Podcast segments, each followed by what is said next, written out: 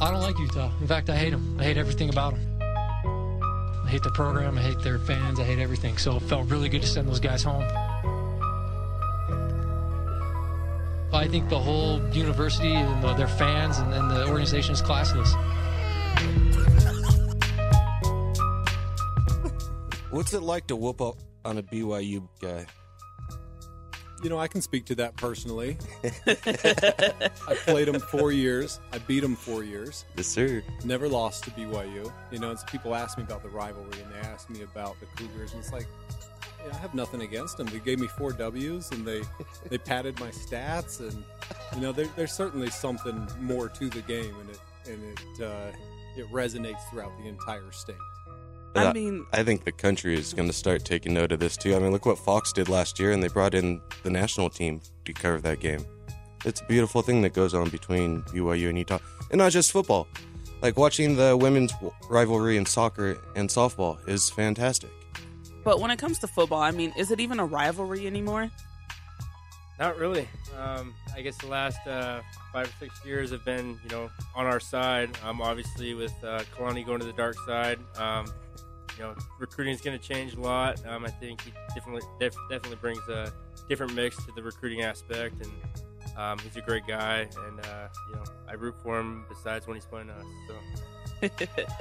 uh, so what have you guys been up to lately? Uh, Matt, you graduated 2012. Boone, you were 05? Yeah. What have you guys been up to since then? We'll start with you, Matt. Yeah, so I've just uh, been working at a um, big corporate um, payroll company, ADP, um, sales execs. I've been in small business, mid-size, um, and then have been managing uh, a group of guys. So great experience. Um, love the company, and And then what about you, Jesse? What have you been up to? I played pro, pro football for a little while. So I finished up at Utah in 2005, like you mentioned, my rookie year, Cincinnati Bengals. I got a chance to go play in Germany and NFL Europe the last year that they had NFL Europe, and spent six months in Dusseldorf, Germany, playing for the Rhine Fire. Um, awesome time, great experience. It's too bad it's not around anymore, but it was it was a great opportunity for me and a lot of other guys to get playing time, to get experience, and then I got picked up by the Oakland Raiders based on my Rhine Fire tape, and got a chance to play. I played another six years of pro football after that, so really good deal, and finished up with football in 2012, you know, I tell people I retired. Nobody retires from football. You get cut or you get injured. That's about the only way you stop playing. so I got cut. Actually, the league I was playing for folded. I was playing for the United Football League for a guy, Jim Fassel, if you guys remember that name from the Utes. Um, the league folded, ran out of money, and I came back to Salt Lake City area and started a real estate company called Red Zone Real Estate. What are the differences between playing from uh, the UFL, NFL Europe, and then in the NFL? status is a big one. You know, you, you have to explain what your league is. So when I tell people the UFL, oh, what's that? you know? and so I tell people, well, it started out as a a league that was supposed to be a developmental league for the NFL, and they quickly realized that that's what college is. And so it became an NFL retirement league, is what it became. It was for coaches and players that still had the passion, that still had the ability to play, but that the NFL was done with for one reason or another. So guys like myself and Jim Fassel would, would go down there to Las Vegas, and we'd spend four months out of the year in Vegas and have a hell of a time and make good money and play great football, and and then we'd go back to our homes instead of having it be a 12 month commitment and a full lifestyle commitment the way that the NFL was. You know, you have a lot more control and you have a lot more uh, decision making power within the team because the ownership group is so small because the management is non-existent and your coaching staff is you know more like the size of a college coaching staff whereas in the NFL I swear to god these days every player has a coach you know yeah. Every player's got a coach, then they've got an entourage, bodyguards, everything. There's like 50 people for one player. so it felt a lot more like I was playing because I love football. It was it was kind of like going back to college where it was about the team, it was about the guys in the locker room. You know, you you were playing less for the money, you were playing less for the fans as as you know, as much as that really is. I mean, guys in the NFL they they'll say they're playing for the fans. They're playing for the money. I've I've been there. I've seen it. You know, they'll they'll leave a team just like that if there's a chance to make more money somewhere else. It's kind of like you're not just doing that in football, you're seeing that in basketball too, in the NBA. Do you fault someone for going for the money, or is it kind of just like should you be there for the fans? You're already making a lot of money. You have a shelf life of very very small amount of years, and What's the average career? Three years in the NFL? less than one. Less than one. Yeah. Wow. less than one. So if you consider it from the perspective of I'm only going to be able to make football or, or make money playing football or basketball for X amount of years, you know, the the realization is I've got to make the money while I can because the the one thing that we have found out, Matt and I, and a lot of our former teammates from college pros or wherever, is the day that you can no longer benefit that team, they have no interest in you. So there is no money after the day you take off your pads. You know, you got to make every dollar you can. How do while you can. cope with that intellectually and emotionally? Because that just seems I'll, rude. I'll let Matt speak to that part of it. Yeah, I mean, I, um, a- after going um, and and we developed this uh, program called Athlete Connect, where we you know help uh, former players transition into the workforce, and um, you know I think the reason Jesse and I started doing this because we went through it. Um, I think every athlete does to that extent, um, but it's an identity crisis, right? You know yourself as a football player, as a basketball player, whatever sport you played since you could put cleats on, and that's all you know. You know how to show up go to school, um, put the pads on, take them off. But once that um, let's call it scholarship check ends, um, there's some pretty big crises in the room to where you know what am I good at? What what do I need to know how to do? And um, it's pretty scary. because they don't have job training in another field, right? Exactly, and and they never necessarily looked for a plan B because I mean, um, and for everybody, and I'm sure this happens around the country, your number one goal is to make it to the NFL or make it to the NBA. Um, some other sports like gymnastics and skiing, um, obviously there's an end life to that, to where either go to the Olympics or or whatever. But um, with these bigger sports, I mean, your number one goal is to make you know the big dollars, to get in the top league, and you don't think it will ever end. How do you guys deal with that though? Like you're pretty much when you're an athlete, you're great, you're on scholarship at a college. You guys are basically the ones that have been told your entire life, you guys are great. You guys are the best at what you do. You guys are the top tier talent. But then when you go into the workforce, it's completely different. It's not the same. Yeah, you know, the biggest thing that I've seen is it's an identity crisis first, right? I mean, first you're thinking, I don't know who I am. If I'm not a football player, what am I? Right? And everybody's going to go through this whether it's whether it's 10 days in the NFL, whether it's 10 years in the NFL is who am I if I'm not a football player? So, I mean, we've got guys with engineering degrees. We've got guys that could get a job anywhere they wanted to, but they don't know how to or they or they, there's going to be this transition period where you're going to be laying on a couch doing nothing. And what we're trying to accomplish is we're trying to cut that down to two weeks instead of what it typically is, which is about two years of guys just in limbo. Am I going to get a call from the Redskins this week? I don't know. You know, I mean, it can happen, and you got to stay ready. And in the meantime, you're putting your whole life on hold while you're waiting for that to happen. And so we're really trying to push guys to understand let's let's keep that and let's work for that, but let's also have something else going on the back burner. Yeah, like you're nine to five, but you your hustle after. You got to do that after. You got to do both. Stay ready. Yeah. Yeah, you know, um, Coach Morgan Scalley. I was I was played with him, and I was on the team when he came back to coaching, and he tried to make a transition into the the typical nine to five workforce. And he said, you know, I remember it. I've, it's gone through my mind time and time and time again. He said it was like you took a wild animal from the jungle and stuck me in a zoo.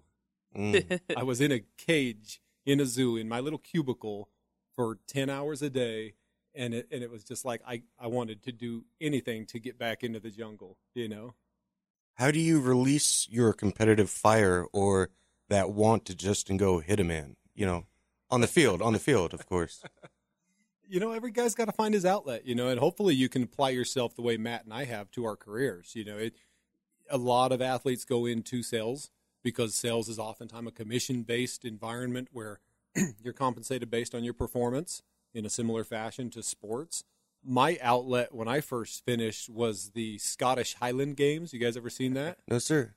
check it out google it so uh, utah has a huge population of scottish games and i want to say it's july i want to say it's coming up Is that where you pick up rocks and you move all that kind of stuff? yeah you, you're throwing telephone poles you're Oh, throwing jeez. massive boulders so it's it's like i went out and i saw it i took stuff. yeah, Yeah, right I, I took my father-in-law to it because he's of scottish descent Okay. and i took him to the scottish festival like the year I finished or something like that, and we heard these guys like making these god awful noises at the other end of this of this festival. Everybody's walking around in their medieval stuff, drinking root beer and having a great time, right? And we went down and checked these guys out. Six foot seven, six foot five, three hundred and forty pounds of muscle, and these guys were just moving like like professional athletes. And Yeah. I said, okay, With this buses is what, this behind is what their I back, want yeah. to do. Yeah, this is what I wanna do. So when you're playing for the you or any college and you're an athlete, times are hard. Do you think athletes, even if you're on scholarship, should be getting paid? Go ahead, take that one first. you know, I I had blinders on while I was in school. I didn't see the struggle that a lot of my teammates were going through. I was pretty fiscally responsible. I didn't have support from home and I was able to live off my scholarship and still eat, you know, four square meals a day and and take care of myself. Um, but since then, I've as I've been involved with the athletes and really understood the struggles a lot of guys are dealing with, the hardest thing that I found is the pressure from your community, from your family, to make it to the NFL starts when guys are going to college now. I'm realizing, and this is happening right now at the University of Utah and at colleges all around, guys are sending 75% of their scholarship home to support their family. Wow. They're sending it home to feed their brothers and sisters and pay their mom's rent. And the scholarship checks, what, 1200 1500 bucks a month? Yeah. You know, I mean, these guys are left with a couple hundred dollars a month for all of their living expenses. I mean, it's just it's not possible to live off of. In, in and I'm in real estate. I know what housing costs. you know what I mean? Well, what about for the athletes, your walk-ons who aren't on scholarship or anything, and they they can't find jobs, they can't work. You can't. It's like impossible to have a full-time, forty-hour a week job plus play sports, no matter if you're on scholarship or you're a walk-on. No, I mean, walk on's a whole different world to live in. I mean, you can't you can't be a walk on without support from your family. Um, you know what I see a lot of guys do in a situation like that is a great football player that should be playing D1 football winds up going to play in some small school in the in the Midwest because they'll give them a scholarship.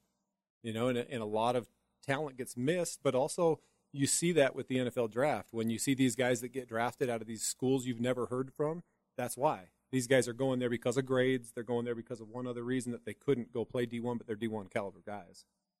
do you think uh, when you go to these smaller colleges that no one has ever heard of and you said you can get missed do you think that hurts someone's chances in the draft or or are they just like you know the surprise kind of pick in the draft Some of both. You know, I, I feel like the NFL is again. There's thousands of people working for every single team. You know, they're they're going to find people now, but it's a different environment now too than it was when I came out. I mean, I, I came out a long time ago, over ten years ago, and even then, University of Utah was such a small market team that we got missed a lot. You know, it was always, well, who are they playing against? It, I mean, you, you didn't get the same respect that that now they're finally realizing. You know, now we're putting guys in the NFL every year. We're we're a factory for it, but we had the same talent, if not better, ten years ago. You know, and and yeah, they they looked over a lot of it just because we were a small market team without a professional presence here. You know, you think of it this way: these these scouts, these pro teams, they wake up and they watch, they they read their paper and they watch the news at night, just like everybody else. Okay, and the news in the paper, they talk about the local teams. So they're not going to hear. You don't have a, a pro program here that's going to have that presence and be talking about our athletes that are here. what about for you matt was it kind of different in your era uh, were players kind of like tweeting videos or facebooking their highlight tapes to uh, coaches around Um, I've definitely seen a change from um, when I got done. I mean, we used to somewhat make fun of those guys, and I might have been one of those guys trying to come up. Um, but it's definitely changed. I mean, nowadays, I mean, kids on the internet and Twitter, you know, thank you, University of Utah or whoever, for my 35th offer. It's more about, you know, what's in it for me. Um, it's more of a branding. I mean, you, we see that in basketball with um, the guy from the Lakers. I mean, Lonzo Ball. Yeah, I mean, it's it's interesting. It's more of a marketing stunt, I think, and um, it's just changed completely of how you can market yourself as an athlete as a, at a young age. change for the better or for the worse a little bit of both, I think. I mean, obviously, if you're an under um, sized and you don't have the big school behind you, I mean, you can market yourself and you can be a sleeper. Um, but at the same time, some of it gets annoying and you can get exposed. And Jesse and I try to tell these guys, you know, everything you do is magnified times a thousand um, because you are in the limelight of obviously this market. Yeah, one one bad tweet can destroy any chance of getting drafted. Like you give somebody that ability to say whatever they want to say to whomever they want to say it to, and they can really, really hurt themselves bad. I see a lot of athletes on Twitter that use really bad language on Twitter. And so sometimes I wonder if coaches and athletic directors and PR people are really checking in on their a Twitter account because you can go to a handful of University of Utah athletes right now and there's the N word all over their page. Mm-hmm. And I know that that's part of their culture, that's part of their identity. But at the same time, if you're trying to play with a Fortune 500 team, it doesn't work. Well, when you don't pay them, can you really control what they do that much? so that's where the change is, is once the Steelers come into your life, all that social media changes then. I think there's more eyes on it. Yeah. Um, more people that are regulating it. And, and again, I think, you know, you, the bigger universities have a lot more people to dive into it and to track every tweet that's coming out before it hits the newspapers. Um, but again, I, I do agree with you. And it's sometimes it's embarrassing with a lot of these guys that can't even spell. well, and, and, we see this with college football all the Floyd. time, whether it's performance, whether it's injury, whatever it is. When you sign a scholarship, for the most part, you've got a scholarship for four years.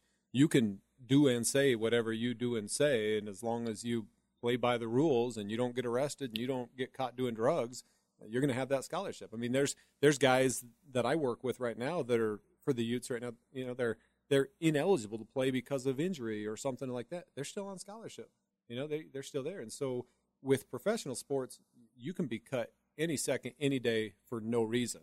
But in college, they're kind of committed to you, and I hmm. think players understand that, and they realize that well, I've got freedom of speech. I can say whatever I want to say, and I'm still going to have my scholarship. And you know, quite frankly, that's the truth, and that's the way it really should be. And there's professors that will encourage that from these athletes because I've seen it in classrooms. They're like, "Yeah, you got to talk. This is who you are. Brand yourself. Have some identity." Yeah, you know, my my older brother, one, one of the biggest pieces of advice he gave to me was, he says, "If you're not going to promote yourself, who's going to do it? Mm.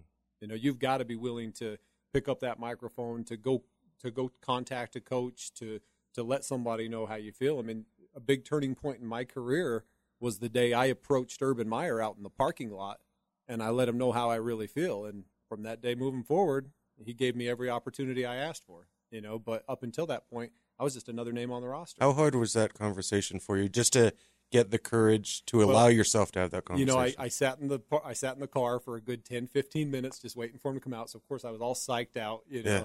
And he came and I'm sure I was kind of you know, shaking in my voice and trembling a little because I mean, Urban Meyer was was Jesus Christ. He's intimidating. Yeah, you know what I mean. So I mean, the dude could do anything, mm. and so you know, later as he told the story to the team, he said.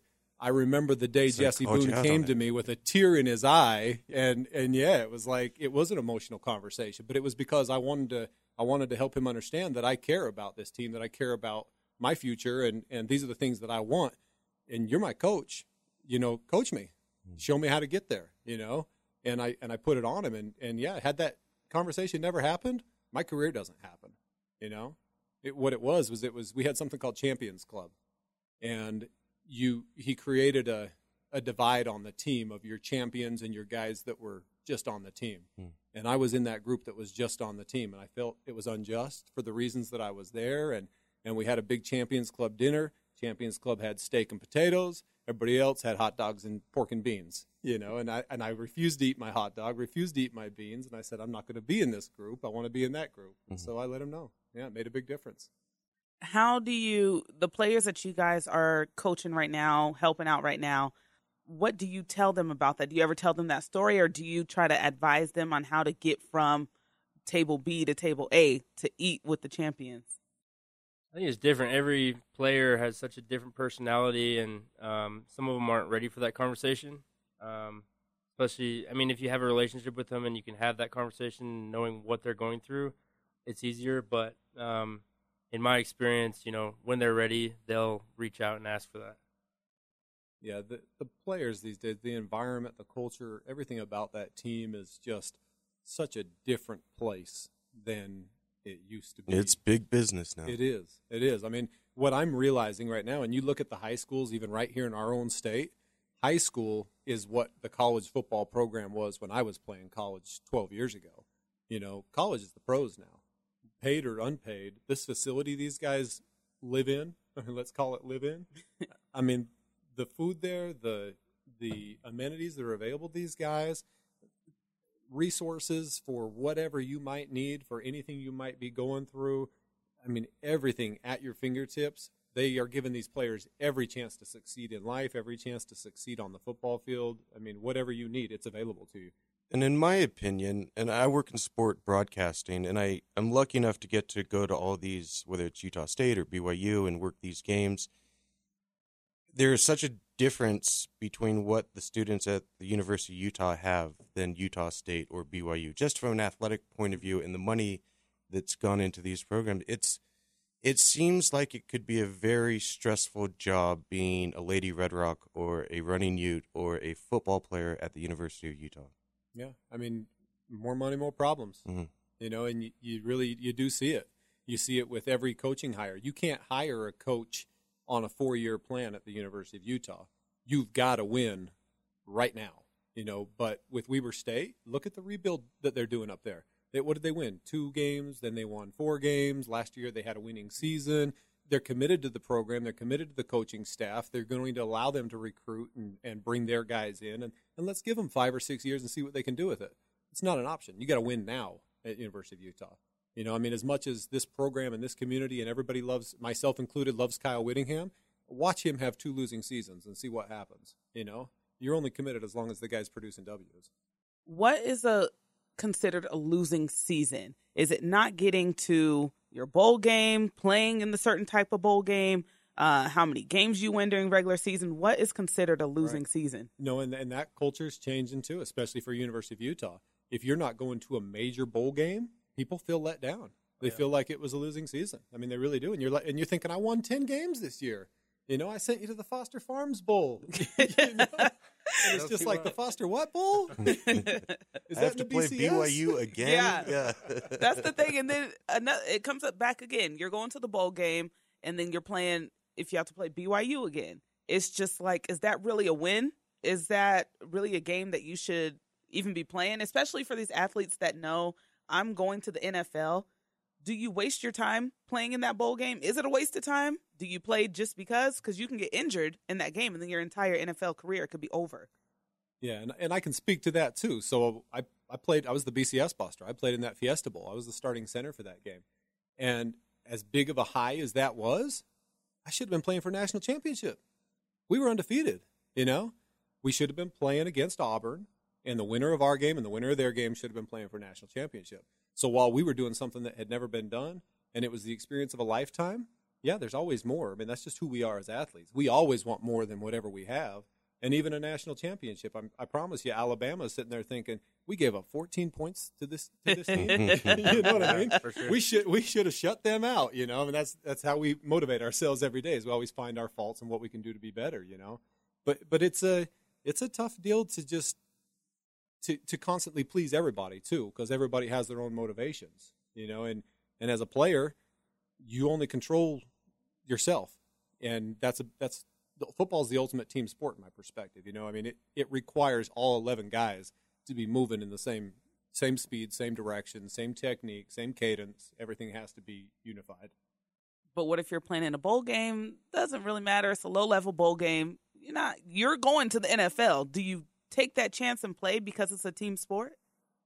I, I don't I don't buy into this. I'm going to take it off. Um, I, it's all about me. I mean, I think it's still about your team, and um, I mean, I'm sure a lot of will argue, yeah, you could get hurt, you could tear your knee, you could lose millions of dollars, but at the end of the day, like you know, you're playing with your boys, and there is a team aspect to it, and you need to be there um, through thick and thin. I mean, that's just my personality, so I, I would never do that. But again, I think there's other. And having been there in that NFL locker room, I can tell you that the day college football finishes, you'll never replace that feeling of unity and family and brotherhood that you have with those guys. And I would encourage these players to milk every minute they can. And, and that bowl game experience, I mean, there is nothing like it. I've, I've, I've been to the NFL. I've been out to these dinners where we they, we really do spend forty thousand dollars, fifty thousand dollars on a dinner, right? And Dom Perignon, you name it, everything you want, order whatever you want, ten of them it, it is not the same feeling as going to all you can eat pizza in Salt Lake City with your five other offensive linemen that you know these guys inside and out and you know their motivations and you know their families and you genuinely care about these guys. It's like a brotherhood. Yeah. Versus it may seem like the NFL is more a business. Is that kind of how it's it is? A, it's 100% a business. Yeah, and it, and it is every individual has to be concerned for themselves and look out for themselves and their family and they, they really have to. Like I said, your shelf life is only so long. If you're playing for somebody else, you're playing for the wrong reason in professional athletics. And then what's the main differences between you brought up the locker rooms between the locker room between playing uh, Mm-hmm. in the NFL than in college? Well, in college, I'm in a locker right next to my best buddy for two, three, four years, and and we know everything about each other. I mean, when you're standing naked next to a man, you know everything there is to know about this guy. You know, in the in the NFL, it's a constant rotation. It's like prison. you you've got a cut man. Okay, you got a cut man at the door. Imagine imagine your jobs. Imagine any job out there to the to the listeners. Okay, imagine you show up to your job every day and there's a guy standing at the front door with a clipboard, and your name may or may be, not be on that list. And if it is, go clean out your desk. It's time to go home. Every game, every day? single day. That's got to be the worst job ever. And then on Tuesdays during the season, being a, a fringe guy like I was, is that's so so cuts happen on Monday. They fly out all the players that got cut on Tuesday, and Tuesday I'm out there holding bags for guys that want my job, and, and it's my job to sit out there and and try to make this guy look as bad as possible so that I can keep my job for another week. Is this abuse? What's going on with young men in the NFL? It's voluntary abuse. It's volun. Yeah. I, I mean, you sign up for it, right? business, Like, and, and it's yeah. not just the young men. I mean, keep in mind, we're talking about 50, 60 year old coaches that go to work every day in the NFL not knowing if they have a job. You know, this is everybody in that building. I was with the Oakland Raiders at the twilight of Al Davis. Everybody in that building did not know if they had a job every day that you came to work, every single day. And you don't know if your name's on that list. And so while I've got my comfortable little locker here, I'm not putting pictures up on my locker. I'm not moving into that space because it may be temporary. The guy next to me has changed out three times in the last three weeks. You know, I barely even knew his knew his first name, and he was already on to another team or back home on his couch. You know, and you enjoyed that environment? you know, you, like my mind's blown right now. Like just thinking about You do this. from the perspective of your goal your whole life was to make it to the NFL. I'm in the NFL. People think I'm a big deal. Mm. It makes me feel good. You know, I'm I'm signing autographs, I'm kissing babies, I'm I'm making great money. I'm I'm really feeling like I'm on top of the world from that perspective. But then when you when you get out of it and you realize what you were in, you're really thinking to yourself like that that's no way to live. That's I mean that's just not not who I want to be. The the insecurities that you have. I mean, that's another whole big part of what we're doing. Is this this life after football oftentimes includes big time depression, big time substance abuse. You know, all of this stuff that guys are trying to cope with the experience that they've been through. I mean, it's it's PTSD. It really is. And we haven't even talked about the injury level because one of the things I see a lot is these young men, and let's say even women in their sports, because they get grinded on too, is you have great doctors and nutritionists helping you out. But when it's gone, they're gone too. And so the man with a banged up hip still has a banged up hip without that great money going into fixing that hip. Well, insurance too. I mean, that's the biggest thing that I see. I see a lot of guys that I played with, and I'm sure um, the ones that Jesse played with are limping. You know, bad knees, bad shoulders, multiple concussions, and there's nobody to lean back on. So from the insurance perspective, the schools could care less. The money's not there to go back and get tested and figure out what's going on. So I know the NFL has dumped a lot of money into these concussions and taking care of the players after, but from the college experience, I think that there's a lot of guys more banged up from you know the four or five years that they played and maybe not made it to the NFL and don't get taken care of than the ones that may have had you know a knee or an ankle in the NFL. No, the the money that the NFL is putting into this, it's hush money. It's Mm-hmm. we're going to give you a couple million dollars to not say anything. Just go away. Here's your money. Go away. You know, but the all those resources we're talking about, the nutritionists, the trainers, everything, it is to keep people on the field to keep making money. And the second you can't be on the field anymore, then there's nothing left for you. And like you said, it's all sports. I'm I'm showing homes to a gal right now who's 26 years old, who was a college track star, She says, I need something on a single level because my knees are really bad. I can't get up the stairs. She's 26. Yeah. Yeah. You know, she can't climb stairs. And she gave everything. And what's crazy is nowadays athletes, the co not the coaches, well, it could be some of the coaches. Um, their athletes are just learning how to mask the pain. You have people on the sidelines. Oh, you rolled your ankle. You did this. You hurt your shoulder. Popped it out. Just pop this pill real quick. You'll be okay. And you're not really treating the injury. And you're never gonna really know how hurt you really are until you're completely done because you're sitting there masking the pain with different opioids. There's two reasons for that. Number one is athletes want to play. That's why we're there. I'm going to play because I'm accountable to my team. I'm accountable to my family. I'm accountable to myself. And I want to be on that field. I want to be in control of this situation. And I don't want to let down these people who I care about by being on the bench and putting my backup in and he's not as good as I am type of thing. So that's number one is the athletes do have the final say and they can make that decision.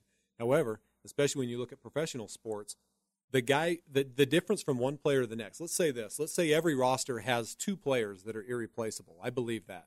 The rest of them are just just cogs in the machine. I mean you see how many guys go down in an nfl game?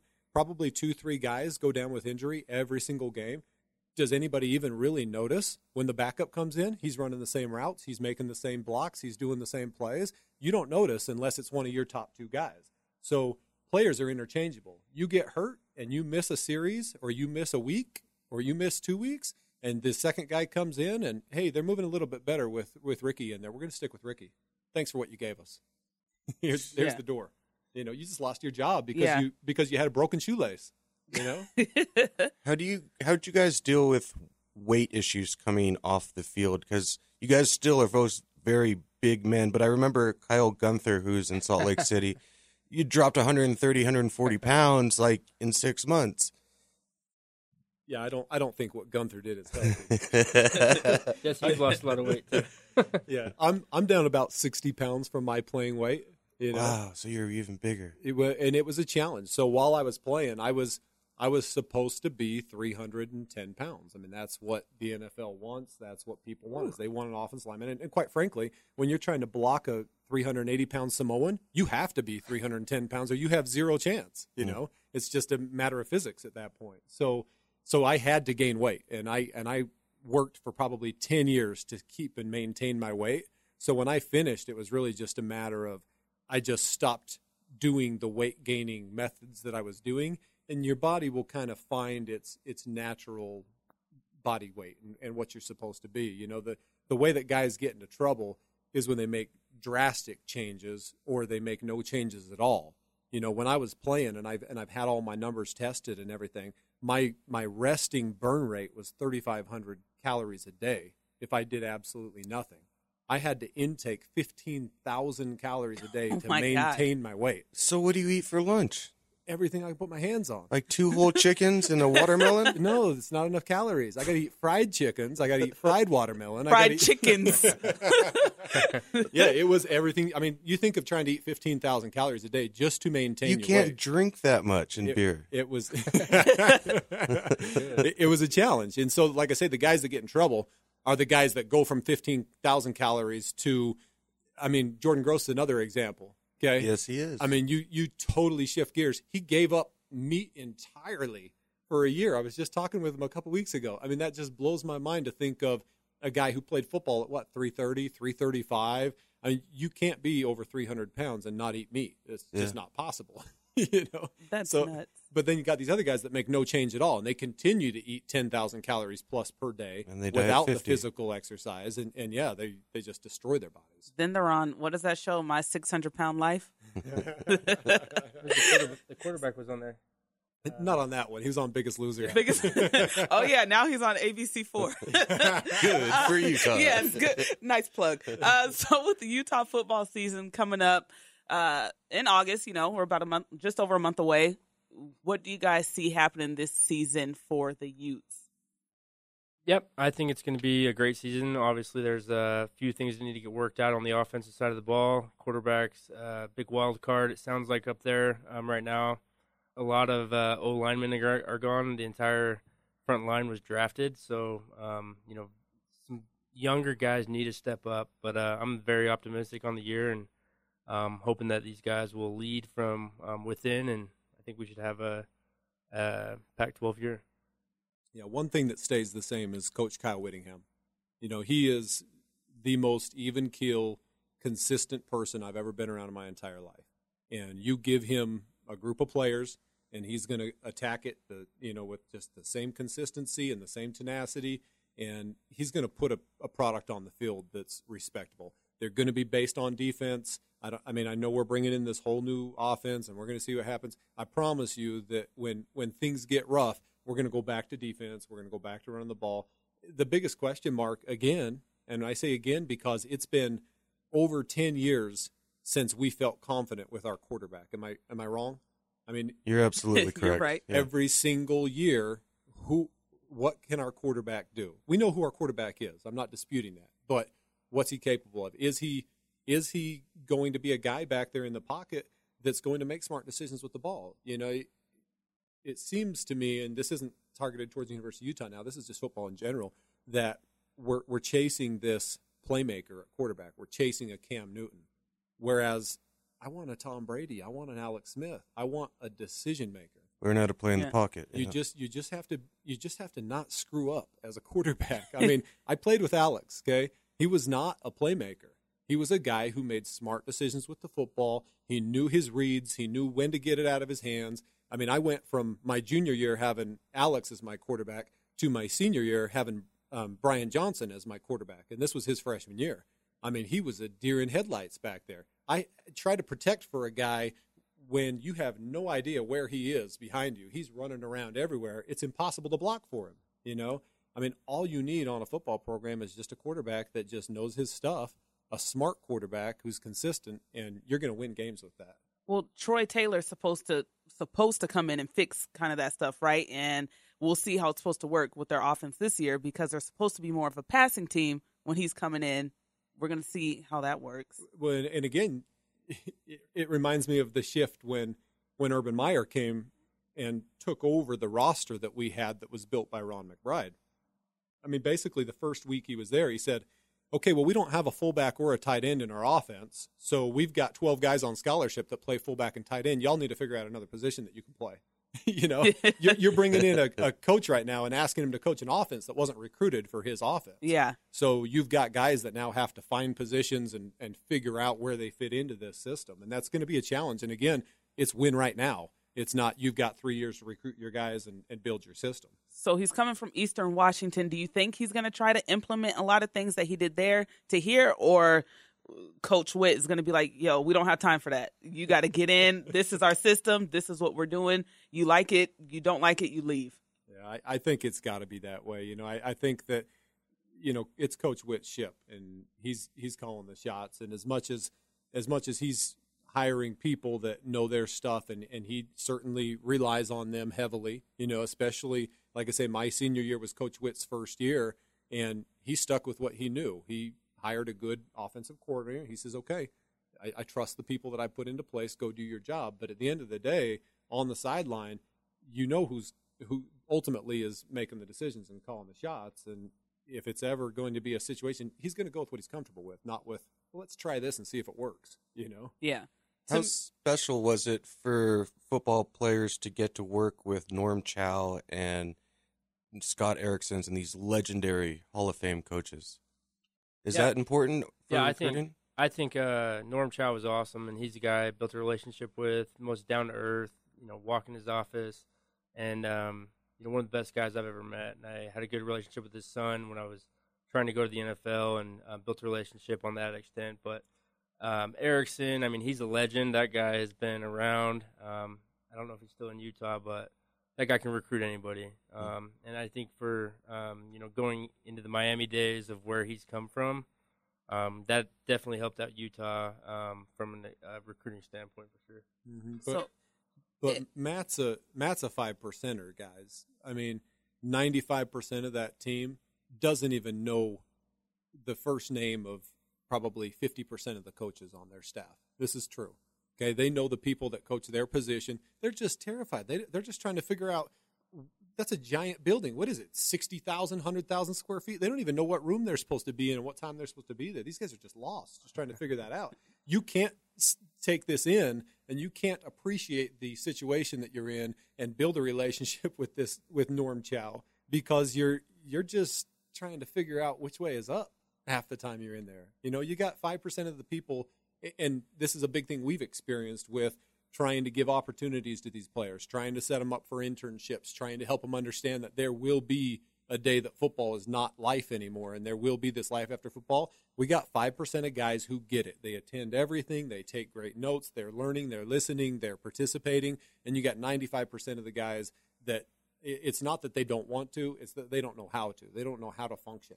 You know, they just they're just trying to figure out where I'm supposed to be for the next 20 minutes type of a thing. So do you just keep going? Does the train just keep going and leave those people that don't know what they're doing or don't know how to do it? Or do you stop the train and come on, let's go. We're all on this together. I mean, one of the big things in sports is you're only as strong as your weakest link, you know, and what we're doing, we like to think makes a difference with what these guys are doing on the field. The more well-rounded you are, the more balanced your life is, the the less that fumble's going to matter to you. You know, a guy who as much as as much as I did this and as much as I I really admire the guys who live, breathe, eat, sleep football. You know, it magnifies their mistakes. And it took a, a really wise coach to see that that was a problem with me and help me overcome that play and move on to the next play. There's a big psychological part to the game, and and that's a huge part. I mean, you think of think of Joe Williams, right? I mean, think of what happened to him after he had some fumbles and, and what that did to him mentally and, and how he I mean, he, he couldn't function.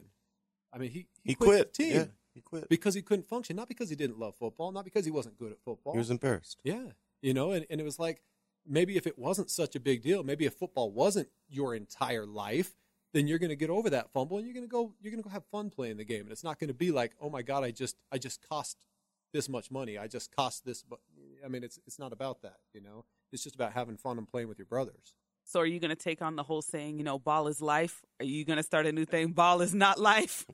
and the biggest thing too, guys, is is I was not what I'm teaching kids to be. I was a ball is life. I mean, you ask anybody who played with me, I was a total. I, I, I don't know Jerk? how censored I jerk. There's a go. wow. Yeah, I'm not. I'm not. Not sure how censored I need to be on on this right now, but but I mean, all I cared about was winning that play, that game, that rep, that whatever it was. And I mean, the teammate that I even was was, if you're not on my level, you're not on my my team. I have nothing to say to you. And, mm. and I and I bullied guys on the team that that couldn't keep up. You know, instead of bringing them up the way that I should and and being the leader that I should have been, go help a guy who's struggling, I would weed him out.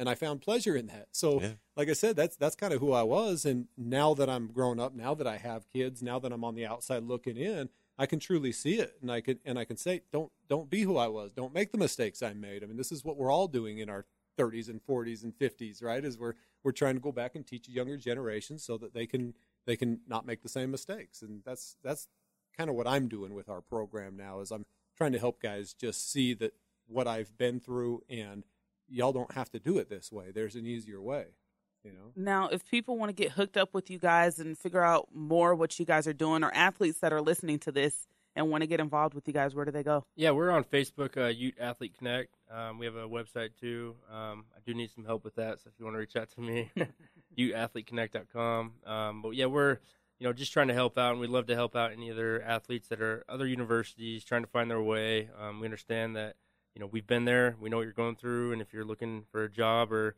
you want to sit down and help you know guide you through a process of um, you know what a job might look like. Um, it doesn't have to be sales, doesn't have to be being a doctor or surgeon. Let's talk about it. Let's figure out what might make sense for you and get you going. Yeah, we're we're a 501c3 nonprofit. Um, we're doing it because we care. We're doing it because we want to help people. And we've worked with skiers. We've worked with the basketball players. We've worked with women's athletics. I mean, if there's a if there's somebody that needs help, come ask. I mean, and, and it may not always be about transitioning to a job. Like I say, there there might be there might be other issues that are going on, and you might just need somebody who's been there to talk to talk to about it. You know, and we've got great resources available to us as well that we've built. You know, if I can't help you, I know somebody who can, and I can point you in that direction. But but asking for help always is the hardest step. You know, so it's really on the listeners, it's on the the athletes, it's on the people that are out there to to just go ask and find out what resources are available. All right. Thank you guys so much for being here. We appreciate your time. You guys Sasha? have blown my mind back. I have, Sasha, this is the quietest you've ever been. I, I feel like we just opened up a whole bunch of conversations here, and so maybe one day back we can circle around and get more specific. But I really enjoy what you guys are doing for this community. I think it's, I think it's vital for some of these young men and women because at the end of the day, you're a human being, and you're not a medal, and you're not a trophy, and you're not a piece of meat. And I hate how athletes get victimized um, by our culture. Well, that's a big thing too, especially in football. Is you get to wear a helmet. Mm. You can you can be a helmet basically. What we're trying to do is we're trying to take the helmet off. We're trying to help these guys realize that they are people. We're trying to help the community realize that there's a 19 year old kid under that helmet. You know, let's let's have some leniency with these kids. I mean, think of the situation. We took them out of a an inner city project. We put a helmet on their head and we stuck them out on a football set, field and said, "Go make me millions of dollars." You know, I mean, these guys are just swimming trying to pick up anything that they can right now. I mean, have some have some patience and some understanding and, and understand what these kids have been through to get to where they are and and you know just i mean try to ease up on the pressure that we put on these kids to to be grown men because they're not they're kids So when someone kind of acts out or has an incident um, outburst that we see, don't always just take it for what it is. Kind of just chill for a second and realize what that person, that athlete, is going through. yeah he just found out he just found out that his girlfriend's pregnant he's scared to death i mean whether you're a football player or not that's that's a real life situation that Make just you happened. cry. Yeah. you know i mean you, you you're trying to figure out what my next 40 years look like right now you know i mean there's there's always a backstory to it we all do it i do it y'all do it you know we have days that just aren't good days but because we don't have cameras following us around nobody knows about it you know So when you're going to steal those crab legs, it wasn't anything. It was just a moment. Thank you, gentlemen. Thank you. thanks guys Sorry.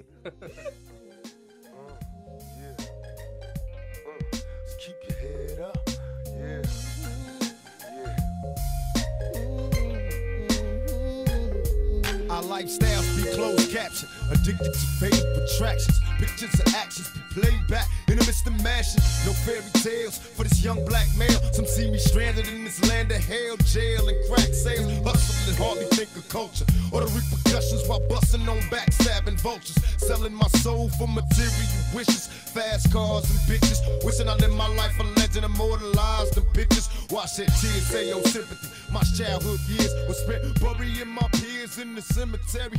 Here's a message to the newborns waiting to breathe. If you believe, then you can achieve. Just look at me.